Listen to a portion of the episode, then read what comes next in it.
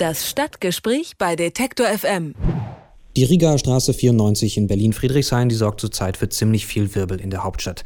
Das seit 1990 besetzte Haus gilt seit Jahren als Symbol für linksautonome Freiräume. Doch seitdem das Wohnprojekt wegen Sanierungsmaßnahmen im Juni vom Eigentümer mit Hilfe der Polizei geräumt wurde, steht der Stadtteil Kopf. Es verging fast keine Nacht ohne brennende Autos, Farbanschläge oder kaputte Fenster. Zielobjekte sind Immobilienfirmen, Banken und teure Neubauten. Denn die linksautonome Szene hat zum Widerstand aufgerufen und die Solidarität innerhalb der Szene ist riesig. Am Wochenende Wochenende fand eine Demonstration für das Hausprojekt mit über 3500 Teilnehmern statt. Dabei soll es zu den schwersten Ausschreitungen seit Jahren gekommen sein, heißt es. Grund genug, einen Blick nach Berlin zu werfen und nach den Hintergründen zu fragen. Dazu spreche ich mit Marlene Gürgen. Sie ist Redakteurin bei der Taz und beschäftigt sich mit den sozialen Bewegungen in Berlin. Hallo, Frau Gürgen. Hallo.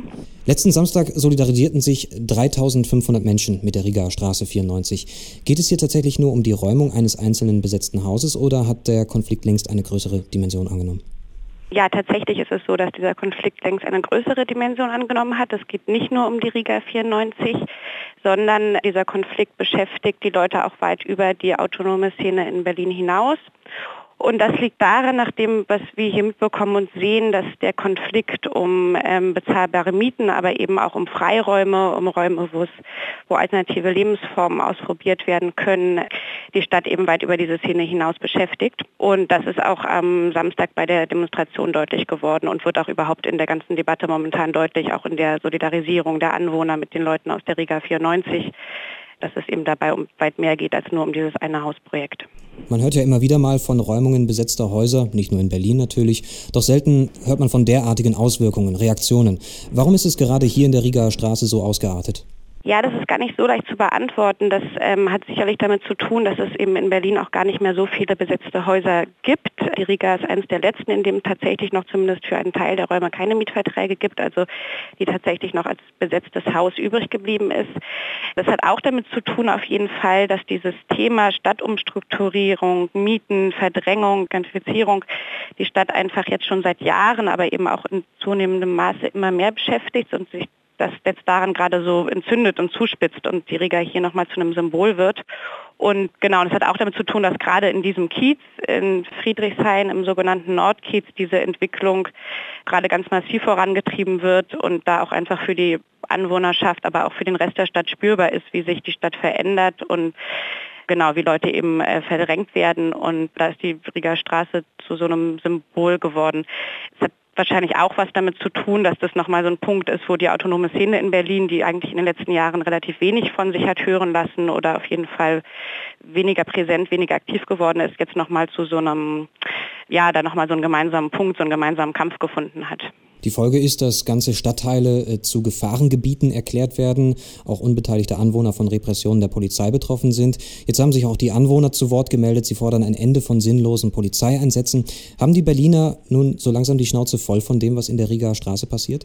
Ja, ich denke, das kann man bestimmt nicht für alle Berliner, Berlinerinnen so sagen. Es wird auch Leute geben, denen es da ganz anders geht. Das ist bestimmt auch eine Frage des Wohnorts. Ich kann mir vorstellen, dass Leute in Charlottenburg jetzt das vielleicht auch anders sehen. Aber ich glaube, man kann schon sagen, dass auf jeden Fall für zumindest einen Großteil der Anwohnerinnen dort gilt. Also das ist auch jetzt nicht erst seit dieser neuen Zuspitzung, sondern schon länger. Das ist ja so ein, von der Polizei als kriminalitätsbelasteter Ort ausgewiesen worden. Das heißt, da können auch anlassunabhängig Personenkontrollen durchgeführt werden. Das wird auf jeden Fall immer wieder als Schikane beschrieben und ich glaube auch über diese direkte Anwohnerschaft hinaus hat man aber schon das Gefühl, dass die Stimmung in der Stadt gerade so ist, dass dieser massive Polizeieinsatz, der da läuft und auch überhaupt, dass die Polizei da in der Form der Hausverwaltung unterstützend zur Seite steht, dass das eigentlich äh, ja nicht, nicht wohlwollend angenommen wird.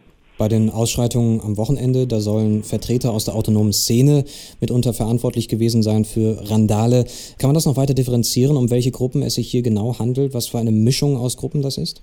Ja, auch das ist ein bisschen schwierig, aber also dazu würde ich auch erstmal nochmal sagen, ich war selbst auch auf der Demonstration und ich war ein bisschen überrascht von der Berichterstattung dann danach, weil ich schon das Gefühl hatte, dass die Demonstration eigentlich über weite Teile friedlich verlaufen. Es gab einmal während der Demonstration eine Auseinandersetzung mit der Polizei und dann auch am Ende und ich will es auch gar nicht kleinreden, auch nicht die Zahl der verletzten Polizisten, aber das jetzt als aggressivste und gewalttätigste Demo der letzten Jahre, so habe ich es eigentlich nicht wahrgenommen. Ähm, ich hatte das Gefühl, über große Strecken der Demo waren die Teilnehmer eher enttäuscht davon, dass so wenig passiert ist, also eher andersrum. Wer da genau dann für was verantwortlich ist, finde ich es schwierig zu sagen. Also es ist klar, dass dazu auch Leute äh, von außerhalb aus Berlin angereist sind. Gab ja bundesweite Mobilisierung für diese Demo. Und ich glaube, es ist auch klar, dass Gleichung, die oft aufgemacht wird, dass, was jetzt zum Beispiel die Brandstifter an, an die Brandstiftungen angeht, dass alle Autos, die jetzt gebrannt haben in den letzten Nächten, immer auf das Konto von direkten Unterstützern oder vielleicht sogar Bewohnern der Riga Straße geht. Das stimmt, glaube ich, auf jeden Fall nicht, sondern gab ja auch letzte Woche eine Festnahme in Berlin von einem Brandstifter, wo dann rauskam, dass der eigentlich der rechten Szene angehört und damit gar nichts zu tun hat. Also so leicht kann man das nicht sagen, aber natürlich, klar, sind das verschiedene Gruppen, die jetzt die Chance auch äh, nutzen und in der Form auch ihre Solidarität da zeigen. Gut, dass Sie ansprechen, dass Sie, dass Sie vor Ort auf der Demo waren und letztendlich die Berichterstattung als etwas aufgebauscht äh, aufgenommen haben. Mhm. Das ist, zeigt ja eigentlich, wir haben es hier offenbar mit einem Politikum zu tun innerhalb Berlins. Äh, sehen Sie, wie dieser Konflikt mittlerweile politisch instrumentalisiert wird?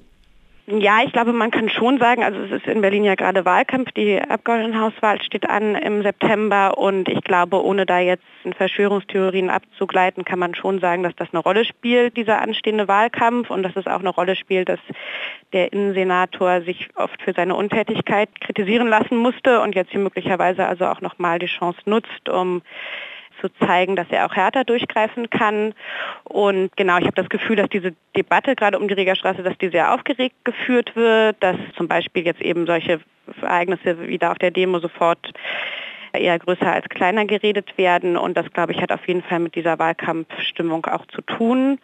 Und damit, dass sich da jetzt halt so grundsätzliche Fragen dran stellen. Also das geht natürlich dann um Fragen, wie in was für einer Stadt wir hier leben wollen und auch ob diese autonome Szene, ob diese linksradikalen äh, Leute sind, mit denen man verhandeln kann, mit denen man sich an einen Tisch setzen kann oder eben nicht.